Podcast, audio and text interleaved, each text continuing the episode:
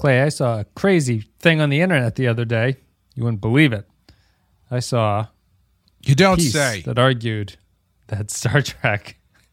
They were talking about the uh, the future of Star Trek. I think the website is called like the soul of Star Trek. They were arguing that they're they're very happy with Discovery, and Discovery being the franchise, the uh, the the flag bearer, the flame, the torch bearer, whatever. If you want to go into that kind of thing of the Star Trek, and they were concerned about lower decks.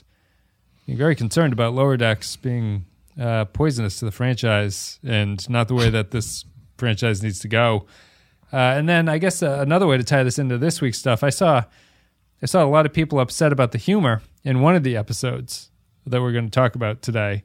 So I I, I I think this will branch more into the area we go when I talk about these episodes because I have a I have uh, I have concerns about what I can remember from these episodes, not for some like car accident reason or anything like that. But I Sure. I think Lower Deck suffers in an, a unique way compared to everything else. But I just um I find it hard to believe that it's the problem with the franchise at this point. I think there I think there are bigger bigger problems than Lower Decks uh, here. We've talked about that before, but I don't know if you read that piece or you saw it. You probably didn't even see it. Um, I saw you that you posted it. I saw that you posted it, and I kind of skimmed it. And once I saw what the thesis was, I very click, quickly clicked away from it. They got that click though.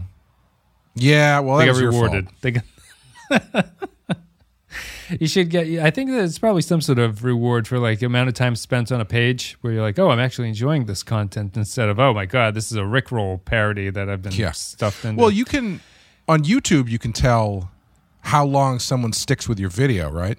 Yes, Like what yeah. the because and, like and they views, reward you based on how long people stay. So YouTube cares Yeah. about that kind of stuff. views don't necessarily equal people staying there. Money. So Yes. if Yeah. you uh, if you are if you have a, a, a blog or, or a news site or whatever that you're getting a lot of clicks, but everybody's there for less than a minute, um, probably not the best content. Today we're going to be talking about We'll Always Have Tom Paris and Mugato Gumato. So the first one, We'll Always Have Tom Paris, is the third episode of the second season of Star Trek Lower Decks. Came out on August 26, 2021. Written by M. Willis, the mysterious M. Willis, just an initial. Directed by Bob Suarez. In universe date unknown, it's 2381. In this episode, Mariner and Tendi team up for a mission to retrieve an heirloom for Dr. T'Ana. Meanwhile, the Cerritos is visited by Lieutenant Tom Paris, much to the excitement of Boimler, who's hoping to meet him. While all this happens, Rutherford is haunted by the mystery surrounding the reappearance of a familiar presence on the Cerritos. The second episode we're going to be talking about, because we talk about two episodes of Lower Decks each podcast, is Mugato Gumato. This is the fourth episode of the second season. Came out on September 2nd, one day after my birthday, 2021.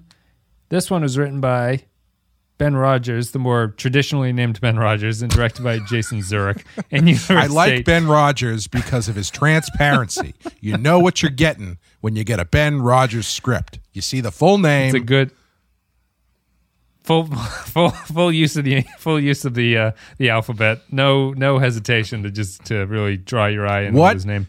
What is this M whoever hiding?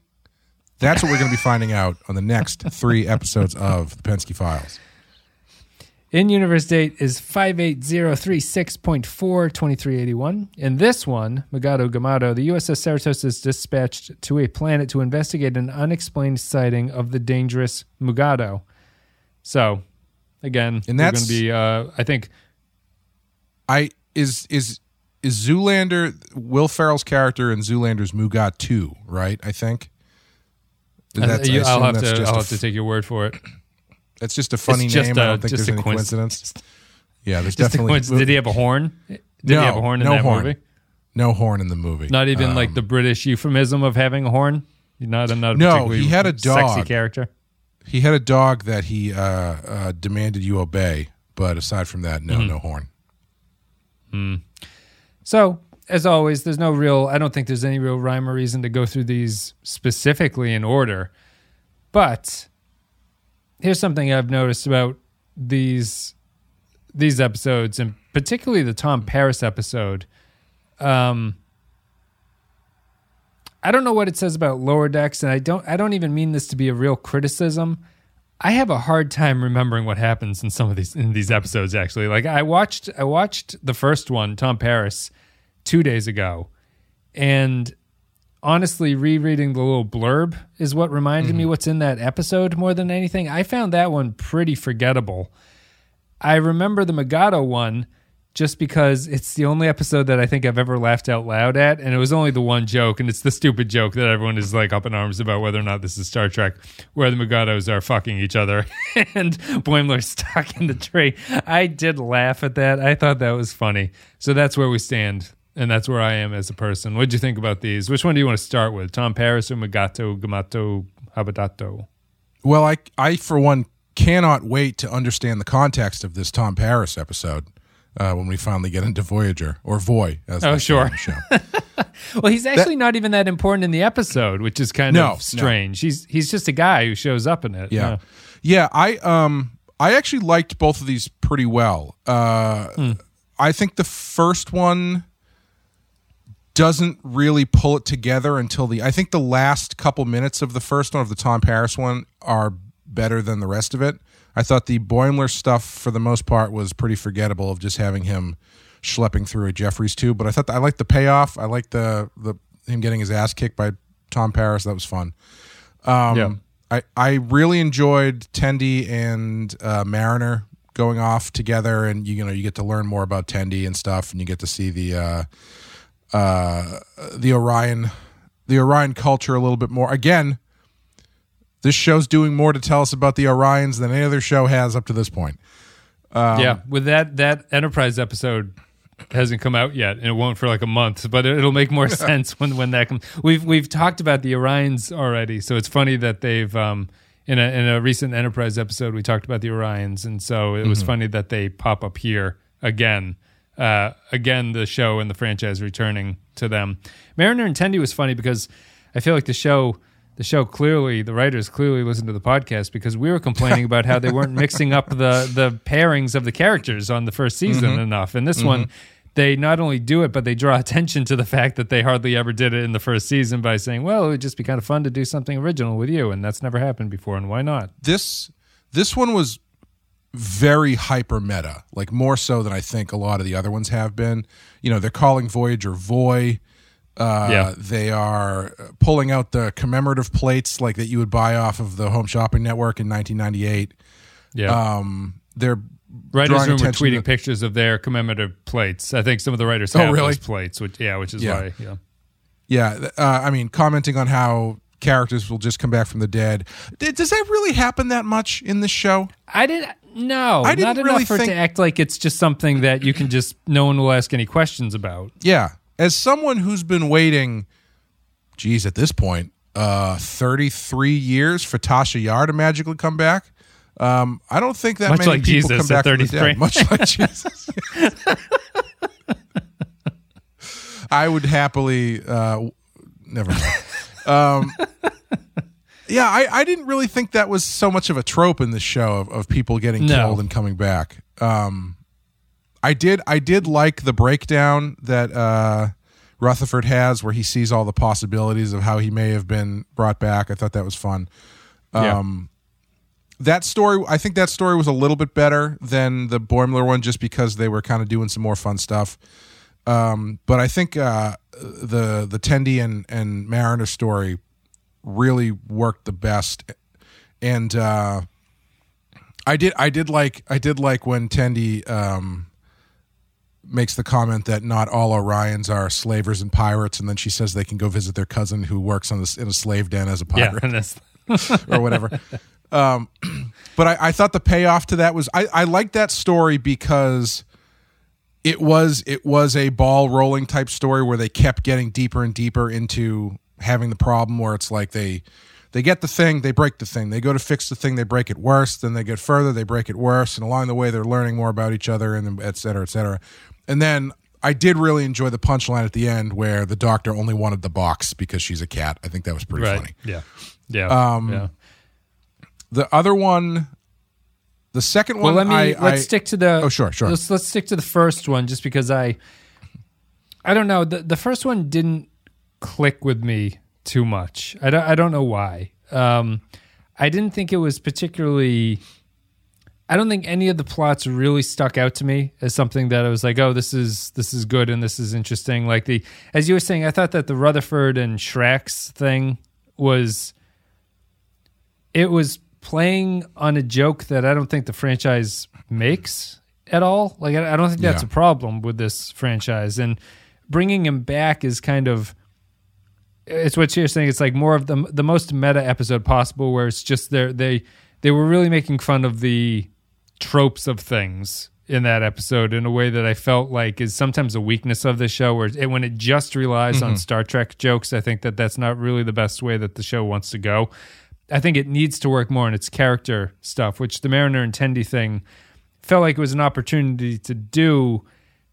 I I guess I just found their storyline a little bit um unremarkable, you know? Like Sure. I, I just I just didn't nothing about it stuck out to me in a way that none of the other lower decks away message uh, away missions have gone. They I felt similar to all of them and not in a way that I'm like, "Oh, I can really enjoy what the characters are doing here." So I don't know how much I have to say about that one other than the only other thing is I was really surprised by how little Tom Paris has to do with anything at all. He's just kind of a glorified cameo in it. And I don't know, like those are the I don't know if that's an actor having no time to do it or something, but I, I feel like that's moments where the show could really shine when it brings back other older Star Trek characters and uses them for an episode. And it just feels like um, the actors sometimes are only there for like 10 minutes and they have them record three lines Yes. and then they throw it into the episode.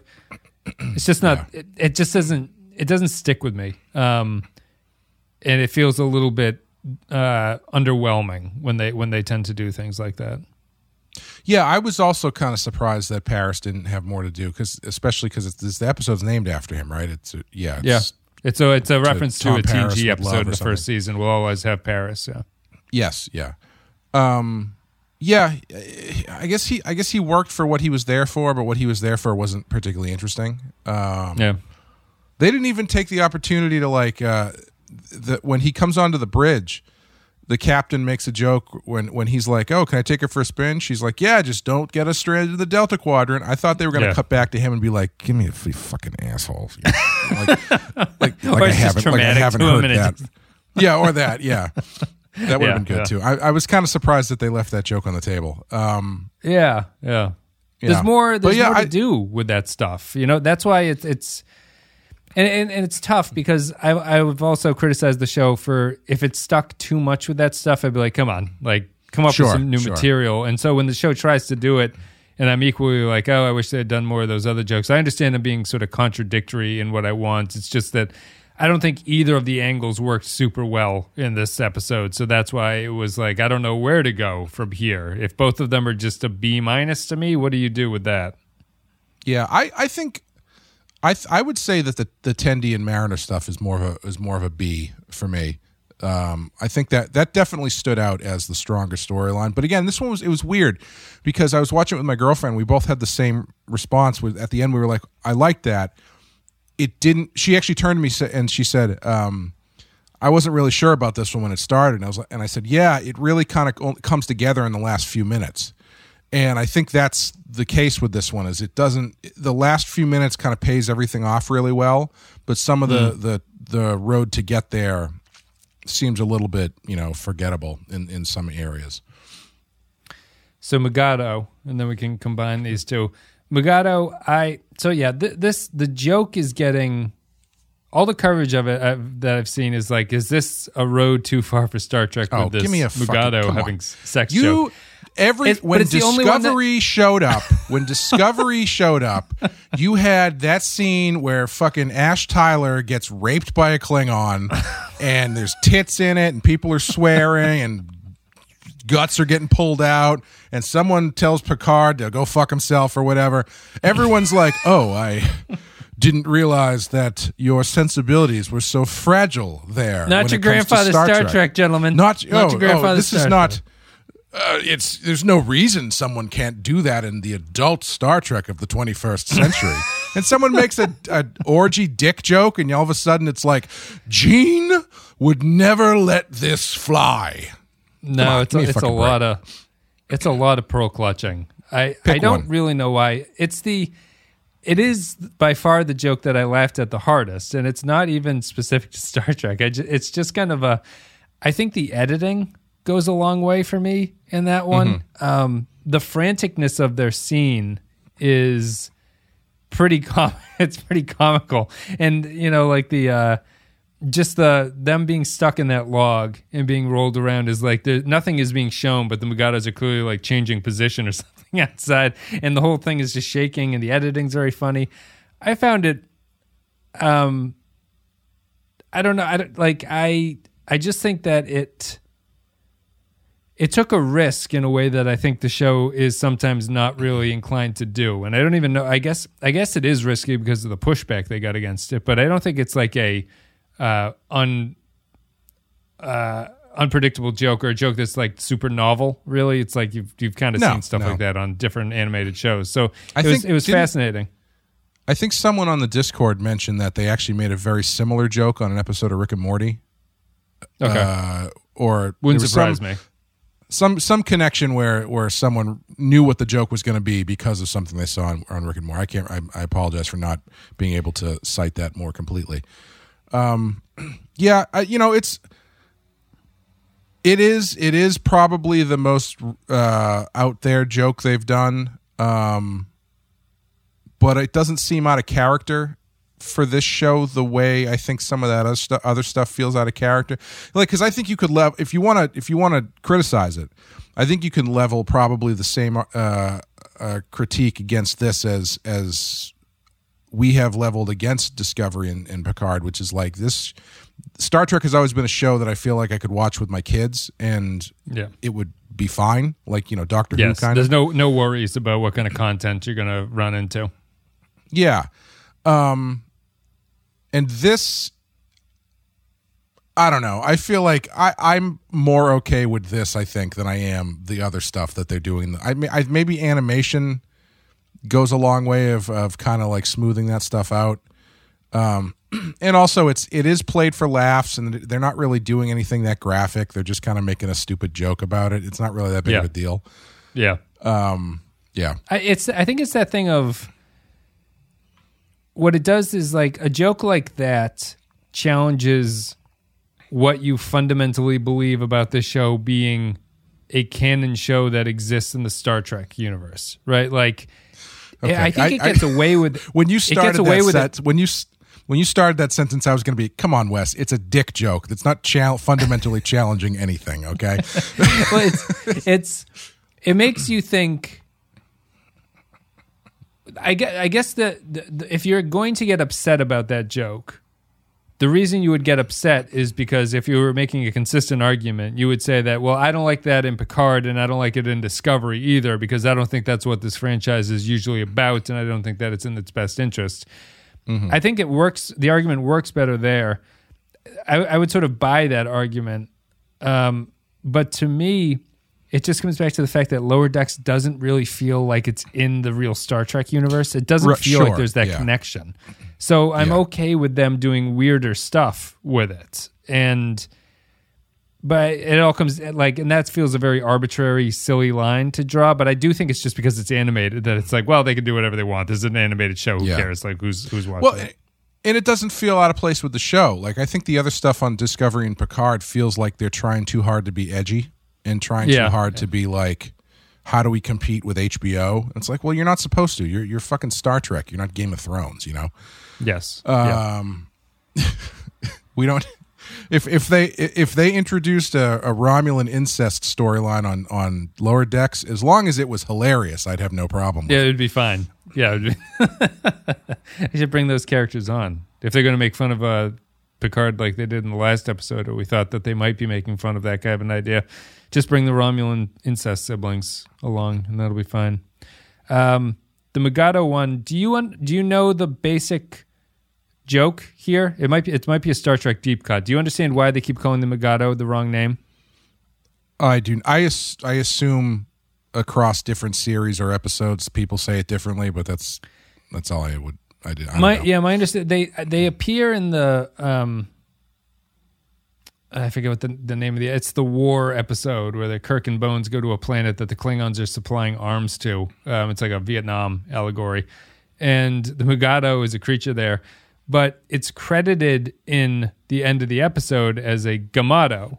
But all through the episode, apparently DeForest Kelley could not say Gumato, and he kept miscalling it a, a Mugato instead. So all the characters are calling it different things in the episode, and then it's credited That's as funny. another thing that's that's nothing. So that's kind of the joke here. The running joke that they have in the episode is that every character, every time they say the word, pronounces it somewhat differently from the person who said it before them. Which I is like fine, that. Uh, but- I like that Shrek said it differently three times in a row in, in one like. scene. Yes, one, one, one scene. He's the the Mugato tracker, I guess, as well too. See, so how about how do you feel about him eating the poop joke? It's fine. Is that the same? Yeah, it is that doesn't- Is that the same as the yeah. One? I found that one a little bit less. I was like, ah, I don't, I don't, I don't, I don't need this joke. This doesn't feel necessary to me. Yeah, I mean, uh, like uh, again, it didn't feel out of character for the show. It seems like the kind of thing Yeah. they would do. Yes, yeah, I yeah, it's. My I fa- guess this my show, point this is just how subjective it all is. yeah. Oh, absolutely. Yeah, yeah. I mean, there are some jokes that are going to work better for other people. Like as much as you liked the dick joke, the the sex joke, Mm-hmm. I think my favorite thing in this episode was uh, the the bartender on the Cerritos, who's apparently from like Maine. Yes, who's got that really that really thick like uh, uh, Fred Gwynne in in uh, Pet Sematary Maine accent, where he's talking about how Mariner is actually a, a, a black Black Ops Starfleet member. Yep. I, I thought that was good. I like that guy a lot. It reminded me strongly. South Park does that joke a lot. They have the the kids will go to some place and there's the guy who like the mechanic who works at the, the gas Oh, station sure. on the road to nowhere. He Sure. comes like, "Don't go down that road. You don't want to know what's down that road. Don't go down there." Uh, Mm-hmm. it reminded me of that. I think South Park executes it a little bit better when they do it. Just I think that's a, a strength of uh, their sort of writing and sensibility. So here it felt a little derivative, I guess. I don't know what the original reference to something like that would be, but it it felt it reminded me of South Park, uh, maybe unfairly. G- They should bring that bartender character back, though, right? He's a character who can. Oh, he's like my something. favorite character on the show now. I, I Yeah. like that guy a lot. He felt different to me. Did he feel different to you as a character? Like, is it a South Park kind of humor there, sensibility? He he felt like he was a different mm-hmm. character who didn't really exist in their lower decks world, and that's what that's what made Yeah. me interested in him. Yeah, no, it it it feels like a character built for a joke. It's not a character that's Yeah, uh, you, you know like it- it- much like a much like a, a a South Park character in that regard. It would it it doesn't necessarily fit into anything that's going on, but it's it's built specifically for that joke that they're trying to do with it. yeah, yeah. I hope he I hope he comes back. He's kind of there's room for the uh, the bartender character on this series to be worth something because they spent a lot of time in whatever their version of Ten Forward is or whatever. Um, He reminds me a little bit, not in the way he acts, but in the impact impact that he makes of uh, Ed O'Neill's character in Wayne's World as the guy who Yeah. uh, who works at the donut shop. Yeah, Top five, top five comedy film character for me. yeah. Always, always been a big fan of explaining, expla- uh, explaining how when a when a the Indians believe when a man got stabbed, the steam rising from his body in the snow was actually his soul.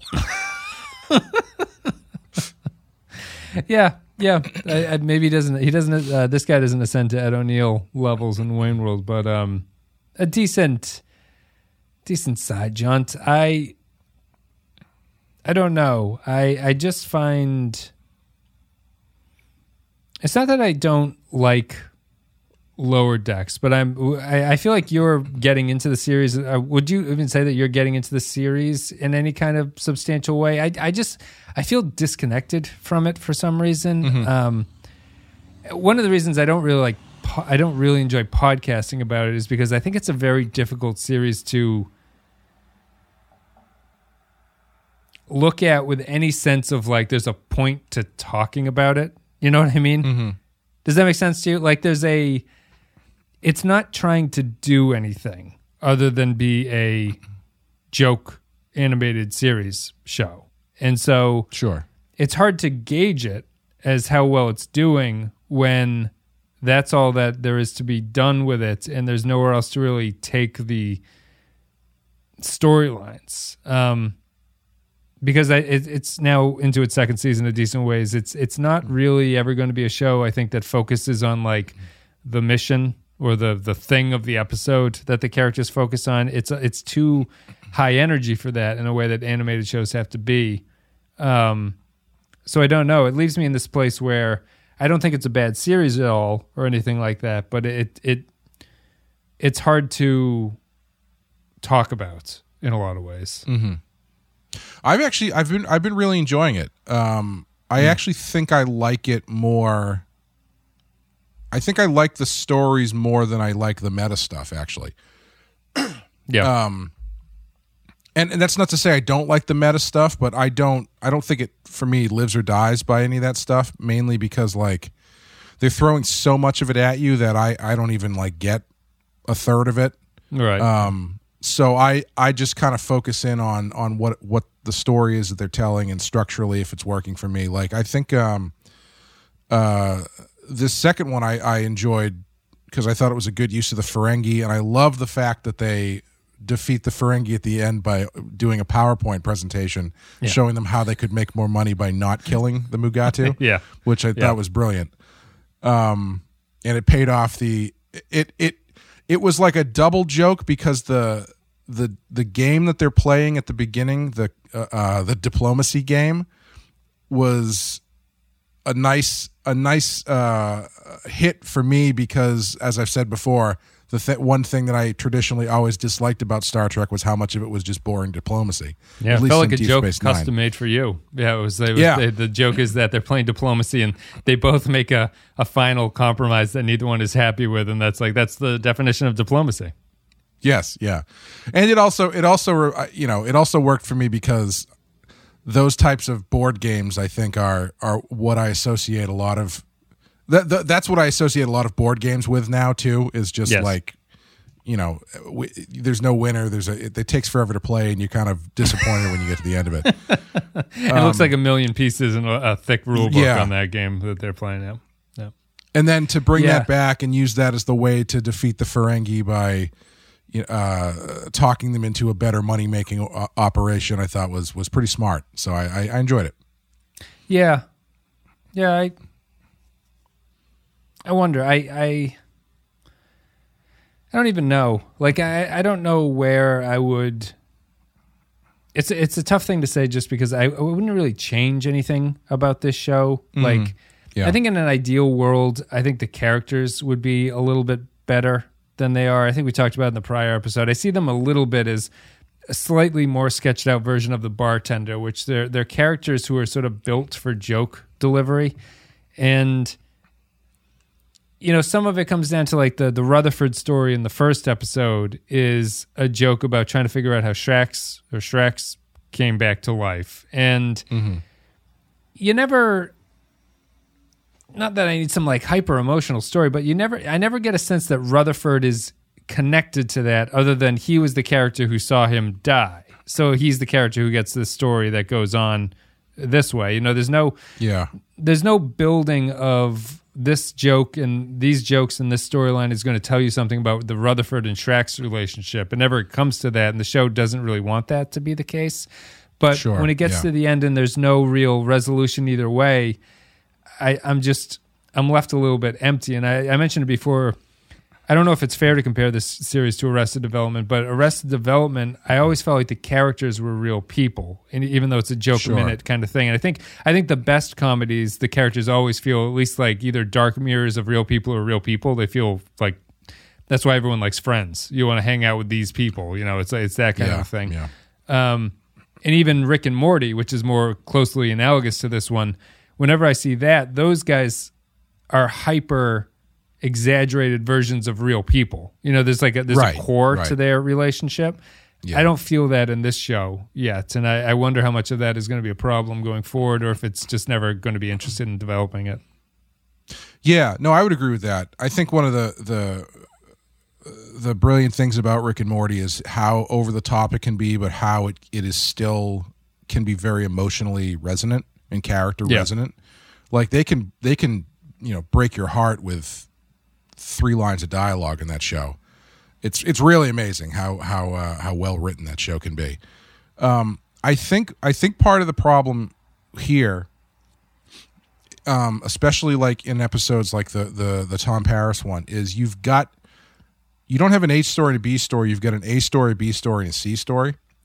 Yeah. And so your A story, which I would call the the Tendi and Mariner story, uh, even though that's not the name of the episode, I call it the A story because it gets the most time, uh, Yeah. and it does the most. Um, you you you spend a lot of time with those characters, and I think you get. I wouldn't say you. I don't think they quite get there, as far as really making some uh, uh, character or emotional statement with those characters, but I think it's closer than the other two, and I think that's just because of how much time on screen it gets. Since you've got three stories running at the same time, you've got one that gets the most push, and then the other two don't really have a lot of room to do much. Um, I mean, if it were me. I guess me, I'd even disagree. I, I guess I'd even to to me the Mariner and Tendi thing. I didn't feel like they ended up in a totally different place from where they started by the end of it. I, I didn't feel like it was a. sure, I, I felt it was more the joke of pairing them because they've never been paired together. Is the entire point of that uh, plot line between the two of them. Mm-hmm. And again, it's not it's not that I'm saying this has to be some sort of like deep seated interpersonal like deep conversation thing that they have where they Oh, completely sure, yeah. revise their vision. But there's like you'd imagine there would be something there that they would connect on seriously. And I think that that's what a lot of great modern comedies do, even when they're this joke a minute kind of thing, is that they'll have a sort of pathos at the end of something that you can connect Yeah. on. And even if they subvert it later on you still you still feel that the pathos is genuinely emotional. And the show just kind of has to make a joke. And it's it's good that they make the joke because that's what they want to do. But you do feel that there's like a real a real center to the relationship between the two characters. And I don't I don't get that between Tendi and Mariner. They just feel Yeah, like they're the pieces that got paired together in this story. Yeah. Well, if you compare that story to something like uh, um, there's an early episode of The Simpsons where uh, Bart is failing at school, so he asks Martin to be his tutor, and in uh, in in return for being his tutor, uh, Bart will teach Martin how to be a badass, Yeah. basically. Yeah. And what what the two end up doing is essentially switching roles, where Bart starts doing a lot better at school, and Martin starts becoming doing worse at school and becoming like a bad kid. And it ultimately kind of drives them both to realize that that's not the place that either of them wants to be. And it ends with, if I remember correctly, it ends with Martin doing something that is uh, very bad at school. Not, you know, within the, the realm of the Simpsons, Simpsons. very bad. Like s- spray painting Pr- Principal Skinner as a butthead on the wall or something. and when when it comes to to who takes the fall, Bart takes the fall for Martin Yes. and so they kind of there's this understanding of the, what their roles are and how they, neither one wants to be in the other one's shoes and there's kind of like a mutual respect and that kind of stuff Yeah. that's kind of But- what and- and it's also- driving Yeah, Bart, Bart also saves Martin there, which is a sac- like it, Bart Right. does it for Yeah. selfish reasons, but he saves Martin through the actions that he chooses to do. So there's kind of a there is like a good heart to what he does at the end of there, Right. even though it gets him Uh, back well, to where he- he, wants he- to be.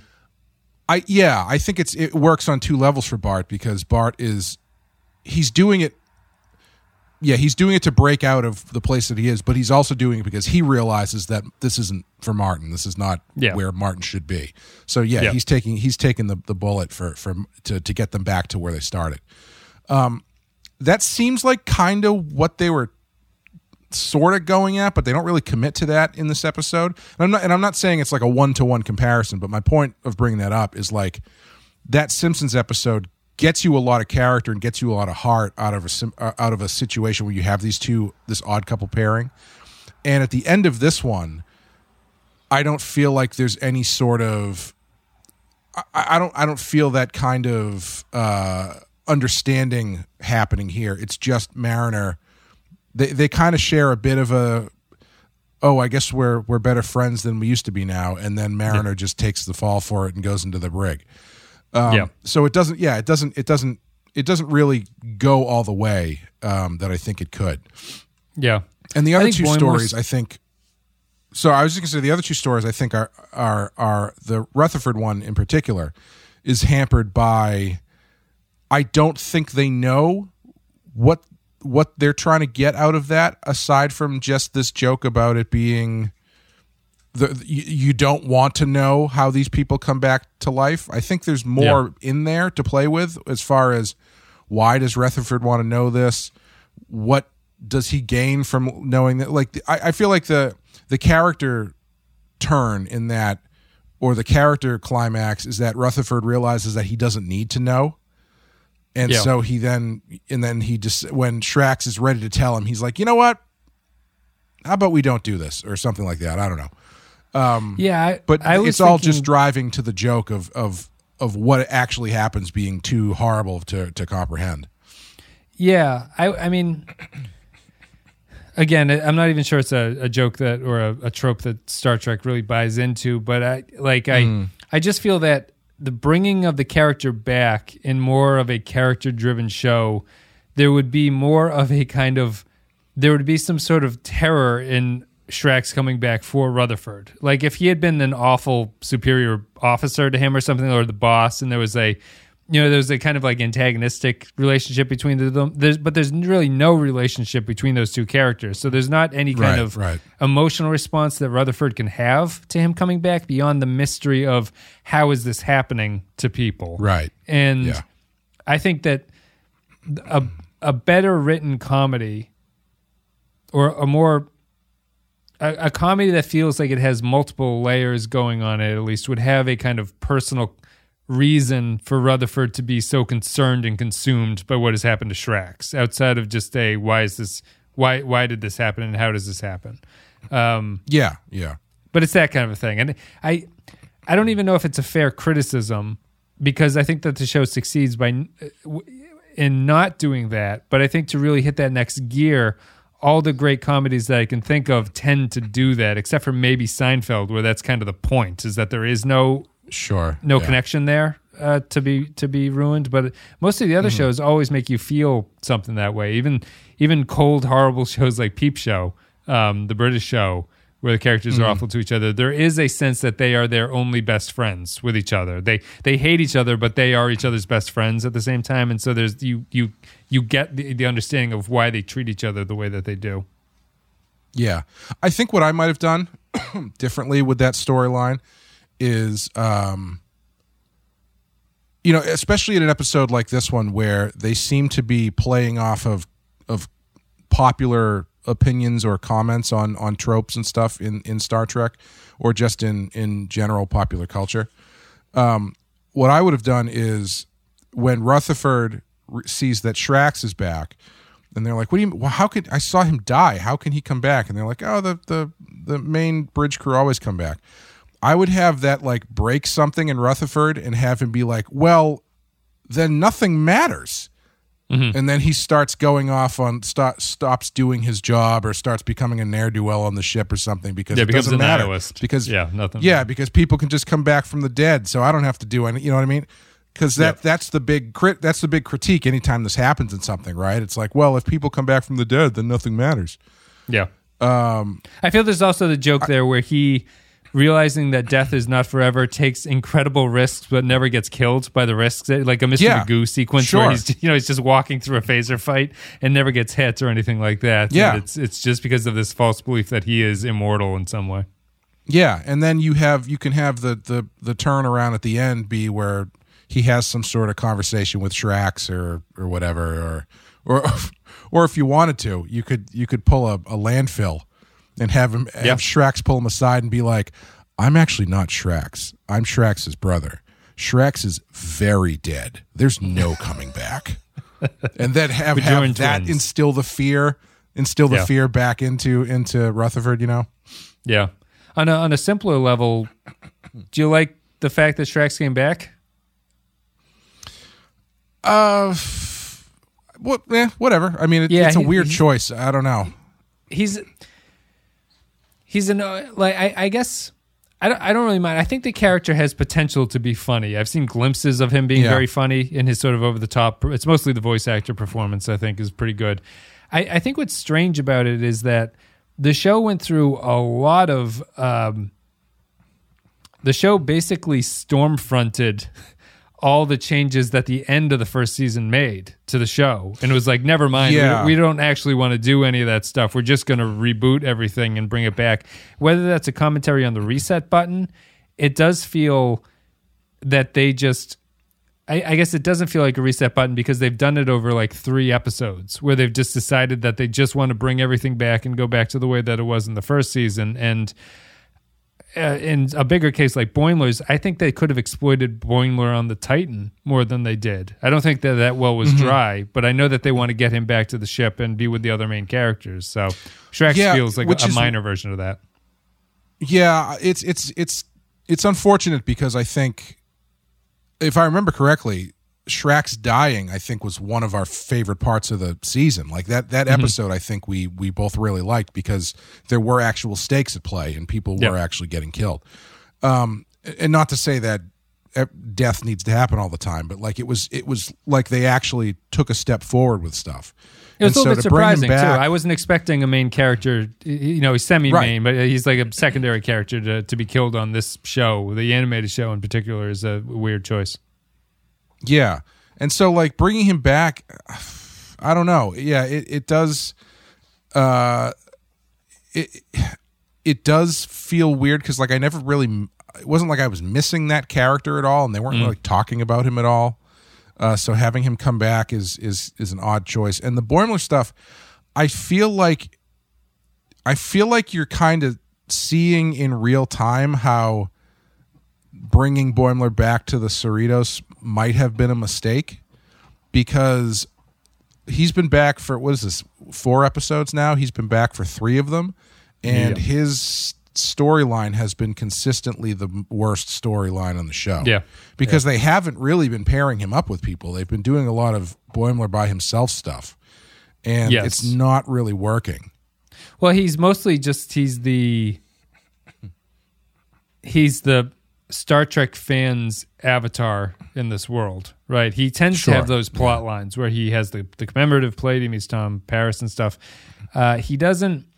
I, for for me, his biggest weakness is the same as everyone else: is that he doesn't feel fleshed out enough as a character, where you can give him a Hmm. storyline like that, and it's clearly obvious to me what his point will be in that, or like his Yeah. his PO, uh, POV will be towards something.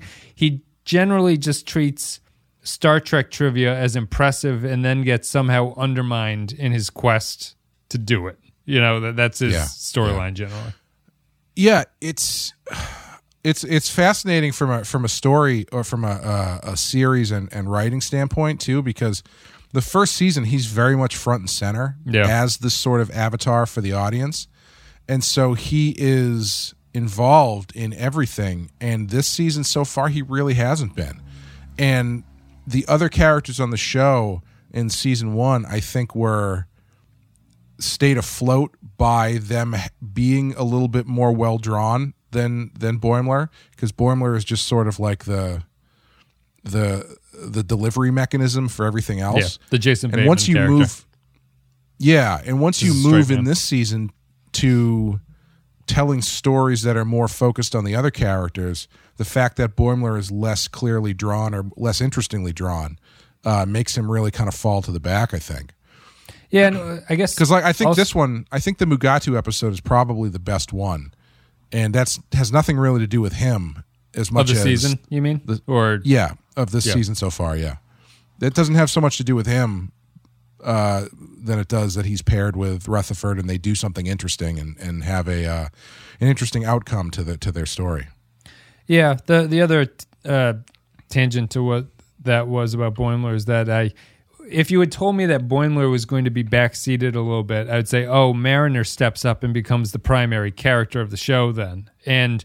I don't think she actually has. I think that there's kind of No, a, a think so leadership void in the main four. Like, there's no one that's really the character that everything circles around and i think it's i think it's kind of helpful to have that in some ways i think it gives you a sense of like when you're breaking these stories this is the character who drives the action in the to go back to the Bateman, like the Jason Bateman Arrested Development is just the stray character who gets inserted into the scenes and is almost always present to allow for the other craziness Sure. to happen around him.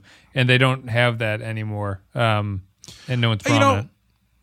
I, I don't know necessarily know if that is the case for me because I do think that you can drive these stories with whoever the story is about. Um, I don't think it like I think this series does better at divvying up story uh, driving um, than say Discovery does because Discovery's got Michael in every scene of every episode to Sure. the point where it's like suffocating. yeah. And this one, Lower Decks has done a pretty good job of making everybody potentially a story driving character. Um, because yeah, it felt like it was going to be the the uh, Beckett Mariner show, especially after the first season. But yeah, it really hasn't become that. She hasn't stepped up, and I, and I think, and I think that stops the characters from getting too annoying. Because I think if it was every week, it was Boimler at the forefront and Mariner getting them into goofy him, trouble. Yeah. Yeah. Yeah, I think then it gets boring and and repetitive. But I think so far they've done pretty well at kind of divvying up uh, who's who's taking the reins a little bit. Yeah, that's fair. I also I don't think Mariner is fundamentally constructed to be a central character in a lot of ways. I think to her No, she's a I- yeah, she's a chaos agent mostly. yeah, yeah, she's it's not it's not a um it's not a reliable anchor for everything. Um I guess that's it. I don't have anything else to say about Mugato Gumato or we'll always have Tom Paris. If you have anything, let me know. Otherwise we'll just go to final thoughts. But that's it for these episodes of Lower Decks, for my opinion. The other the the one other joke that I do feel like was tailor made for me is uh, at a certain point when Mariner has been captured by the the uh, the Ferengi. And the Ferengi are talking about, you know, Latinum and stuff. She says to them, "You know, you can just replicate stuff, right? Why do you need Latinum? You guys are dumb." And I said, like, I feel like we've had that conversation multiple times on this show. wealth is um Star Trek found wealth in other places, I guess. That's why the the Maquis are still fighting about their home in the the military zone of the Cardassians and Federation because that's their planet. Damn it! You could go to a 1000000 other planets, but that's their planet. Yep. Um, this is not the first appearance of the Ferengi on the show, right? I think we've seen Ferengi before on this one. I can't Oh, I remember, don't remember. where. I feel like I've seen them in a marketplace or something, but maybe it is. Oh, we didn't even time. talk about we didn't even talk about the uh, the the tertiary plot in the, in the Mugatu episode about uh, the the fake the fake ship thing where he blames the, the green alien guy, the Paul F. Tompkins alien blames the destruction of his ship on Starfleet and then pulls Yeah. one over on the captain. Like Yeah. that story, I think that story works better than either of the two subplots in the first in the um the Tom Paris episode because there's like a really clear through line of what that story's about Yeah, which yeah. is the captain um, while all this other crazy stuff is going on the captain encounters this alien and thinks that she destroys his ship. So then they get into this conversation about how do they make that right? It turns out to be a con and she gets she gets one back over on him at the end. It's like a it's a very clear beginning middle and end kind of story in a way that the the Tom Paris thing and the uh, Shrax is not dead thing doesn't have. And so I think I think those stories are when they tell the stories like this captain story, I think those smaller tertiary, secondary, and tertiary plots work a lot better. Yeah, yeah, I, I, I would agree with that. Um, yeah, there's, there's something about the the scale of that that plot. Um, it's almost unmemorable but effective at the same time. Um, just trying to see if there's. A, I'm just looking at the if there's anything creepy throwback to Last Outpost style Ferengi. Yeah, I guess that's their just their whips and stuff like that. So I couldn't find anything about whether or not it's the first Ferengi. But I guess we'll go to final thoughts at this point. But if you uh, enjoyed the content today, you can support the show at patreon.com slash the Pensky file. It's the best way to support us. A couple dollars a month, you get extra podcasts. You get the ability to vote on what we talk about. We're going to be doing trivia this month. Yeah, because this comes out in a couple days. We'll be doing trivia this month, me versus Clay. We'll have a patron uh, refereeing that knockdown brawl of the two of us. I feel like That- I feel like there should be a secondary category that might be a little bit more evenly matched. I, I, I would say just do like online Trivial Pursuit or something. just just go through the random categories. The Discordians believe in you, Clay. Though they think that you'll um, Oh, you'll be able to do it, and uh, not that I have We're gonna faith. do this I as a live stream. We're gonna do this as a live stream so I, I can cheat. We could do it. Yeah, we could do slip me answers. That, that's true. We could do it with the uh, the patrons as a live stream. I just um, I I owe a lot to this of just I had the uh the Star Trek encyclopedia and I remember reading it before school in the morning as like eating a bowl of cereal was just on the the table beside me and just like looking at the book. It's really I think that was the formative thing that made so much of this crap stick in my head. Is just reading the you- pages over and over again. Now it sounds like you're trying to like Arnold Schwarzenegger in Pumping Iron Me, where where he goes out to breakfast with Lou Ferrigno, and he's like psyching him out by telling him how good he is and stuff. it's like I I don't need to know that you know this stuff better than I do. I'm just trying It's to a running explain- thing on the show. I don't remember anything. I'm just trying to explain where this garbage comes from, I guess. And it's like I I I, I wish I was better at math in school. I wish I had I wish I Oh, had gotten a yeah, job no, that I'm went the into same way. engineering, but Yeah. instead the Star Trek Encyclopedia book knocked out all my uh, my free hard Yeah. drive space in my head. Uh, yeah, I uh, I always I always think about how I wish the stuff that I have will never forget was more practical than Blade Runner trivia and a complete working knowledge of the X Men comics from 1972 to 1995. Yeah, why is why is remembering mathematical theorems not as like physiologically satisfying as like knowing Yeah, I don't how know. many shields Captain America had during his career and stuff like that? It's there's Yeah. some weird d- disconnect there. It's just- I guess it rewards hard work, and that's the difference. Um, that's it. So we'll do trivia at some point. The patreon.com slash the Pensky file if you want to support the show there. And as always, our captain tier supporters, there's a flip flop at the top. Samuel Custer is now our number one patron. Oh, thank you, Samuel. And the rest of the captains, a special thank you. Tarek Latif, Joy Mango, Kyle Barrett, Mike Martin, Andrew Cherlog, Matt Ross, Kirsten Pouch, Michael Pond, Matt Cutler, Nick Sergey, Graham Santos, Sean, Bradley Killens, Bren- Brendan Howells, Dwayne Hackett, Vault 13 Hero, Kevin Reyes, my tongue is broken, Jordan Cooper, Russell Elledge, Stephen Minton, HH28, Darth Mosk, Derek Zajac, Paul Roscoe, Jacob 123, Point Extra G, Patrick Seba, Dave Davies, Johnny Franceschi, Mike Harris, Captain Brazen, Eric Santuan, Jake Keys Gamer, Kevin Lowry, Corey Martin, William Scheisler, Rayhan Jaffer, J- Nick the Rat, Disbrutta, Soylent Blue, Zay Majors, Olivier Pardue, Ed Mark Stard, Grapple John Zorn, Retail, Tom Hickey, Jose Hunter, ZWNF Remixes, Captain McMunchausen, James McLennan, Bale, Beal, Jonas, Tommy Tango, Tuvix Must Die, and Chris McLaughlin, and Mutilated Puppet. Thank you, everybody, for supporting the show. Hope you're enjoying Lower Decks. Do you have these listed in order of who pays the most money? No, it's um lifetime support. So it's not it's Oh. not their monthly pledge. Uh, it's their I see. lifetime of how how long it's been going. Uh, Gotcha. And not by date, but it, so it is monetary, but it's not it's not by date. I could I could list them as date, I suppose, but I see. Okay. that won't change ever. There's no there's no horse race aspect to that. Thanks very much, guys, for supporting the show. We much appreciate it. You're making Voyager possible. All right, so lower decks. We don't rate these things. There's no patron comments, so I guess we're just done. Outside of our final thoughts, um, I don't. I don't know. Um, I'm glad. Every every every time I try to wrap up my final thoughts, it sounds like I don't like the show, which is not true.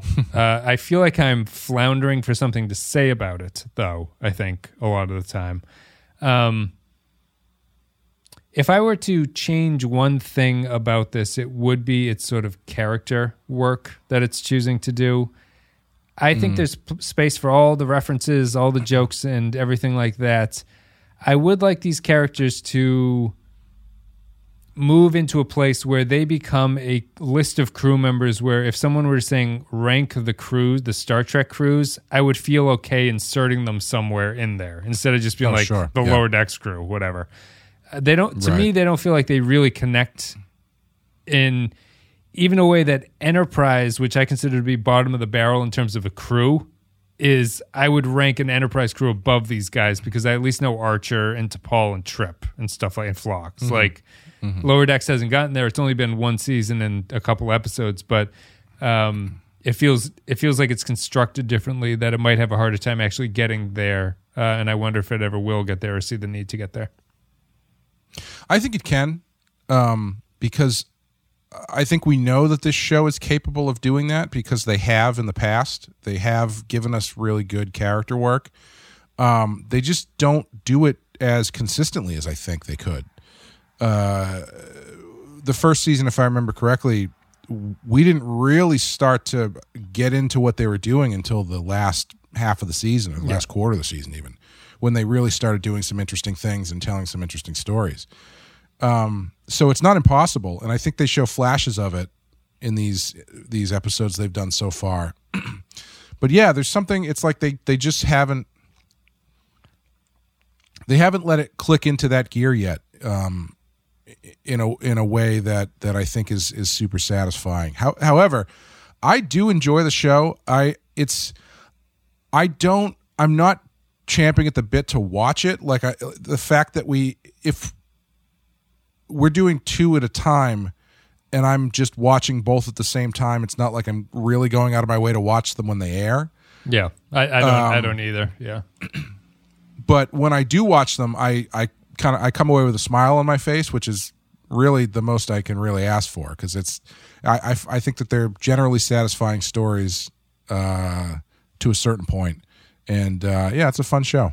Would you say, final question to you before we go, would you say the second season is fundamentally any different than the first season? What's is there a change, if anything, that you see in the show, Um, these four episodes compared to the first 10? I think the biggest change is the decentralization of the stories because they were very much more Boimler focused, and so far they have not been. And so I think it's they're spreading it out a little bit more, and I think maybe that's part of their growing process too. Is like that's a different attempt, a different style than the first season, and it might take them a little bit to kind of dial that in to see what the right mix is and and and what kind of stories they can tell um, and it's a change that I welcome because I think those those side characters can be really interesting if if they let them be. Yeah. Yeah, I'd like to see the senior officers get a storyline, one of them at least, or something like do a reverse lower decks where it focuses on them for an episode, and then the lower decks Sure, characters are yeah. just not not there.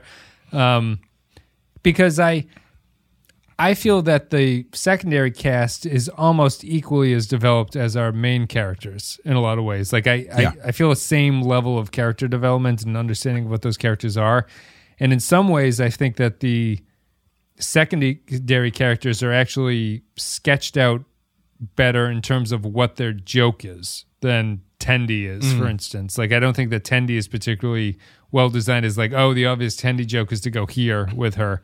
Where I can see that Sure. for Ransom, I can see that for Shrax, I can see that for uh, the the um, the engineer guy that's voiced by um, Paul Paul Scheer. Paul Scheer. Yeah, like even even him, I see him. He's like the never sort of like, hey, what's going on, guys? That kind of a thing. So I would like to see some more of, of those guys be uh, carry a story for every once in a while, just because I think that they're an interesting group. I don't really care for the Doctor. I think she's a little bit too one note, but everyone else I, I think is good. Yeah, the doctor the doctor is uh, much like all the doctors in Star Trek history. They kind of have one thing that they do over and over again. Yeah, she's just grumpy. I, I think it's just referencing the Um, fact that they're all grumpy. Yeah. Yeah, yeah, and I, I really like the captain too. I, I would like to see more of the captain because the captain is. I really like the. I really like what they they do with her, where she goes out of her way to be, like, um, considerate to the point of a fa- to, of fault. You Yeah. know, because I feel like that's what she does more often than not. Is like she will do something by the book to the point of it being the wrong thing to do and then ultimately she just looks like she an idiot for not seeing Right. what the truth of the- the situation was and then she obviously when she figures it out she ends up getting hers back which i like um so yeah i wish they did i'm more interested like i'm more interested in that than i am in in her and uh mariner being related Yes. um so yeah i'd like I, I would like to see more of that crew i i could take or leave ransom honestly uh he i feel like they did an inter- some interesting stuff with him briefly in the last season Um, He's pretty one note I mean, well. he technically, yeah. yeah, he technically got an episode this season when he turned into the giant god. That's Um, true. He became the villain of the the episode. Yeah. Yeah, the antagonist. Yeah, he he's. I get the thing. He's got his you know run into action and his shirt explodes off him thing. Like that's kind of the ransom yes. joke. Is just is that. Um, Shrek's is a version of that that I think is actually potentially funnier than Ransom's is, where it's a, a gung ho ness that is uh, almost like animalistic or animal like is how I would define him, and I think that's that's It's- cute. I think we've mentioned this before, but is it does it feel weird that he's not a Klingon? Because I feel like he has a lot of Klingon tendencies, It feels weird especially that he's in, a in the Mugatu episode. Is Yeah, yeah, yeah. Could be could be another race, just not not Bajoran. And also, maybe the final thought before we go: wasn't Kayshon Shaxs's replacement?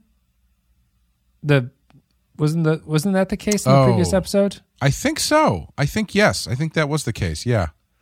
I thought maybe that's maybe that was a little bit of. Yeah, Kayshon wasn't a great character and didn't really live up to the joke potential. I don't think, but I, I was um I was a little bit surprised Shaxs came back because I was like I thought they just replaced him with a new guy and that's Yeah, that's who it's going to yeah. be. But because I was also We also- um, I saw that the voice actor for Shaxs is in the credits of episodes where Shaxs is not there yet, so I thought that he was voicing the Kayshon character. I thought they just like passed him off to a Oh. new animated person, and that would be the way that they continue using that actor. But it, not Is- the case. Is that Fred Tatasciore, Testa- something like that. Yeah. I, that guy's a big animation uh, voice actor, so it wouldn't surprise me if he's doing multiple voices. Multiple voices. Um, we also we also didn't mention the uh, um, the Klingon acid punk, which I appreciated. I, w- I look forward to someone on the internet making an actual album out of that music. Yeah.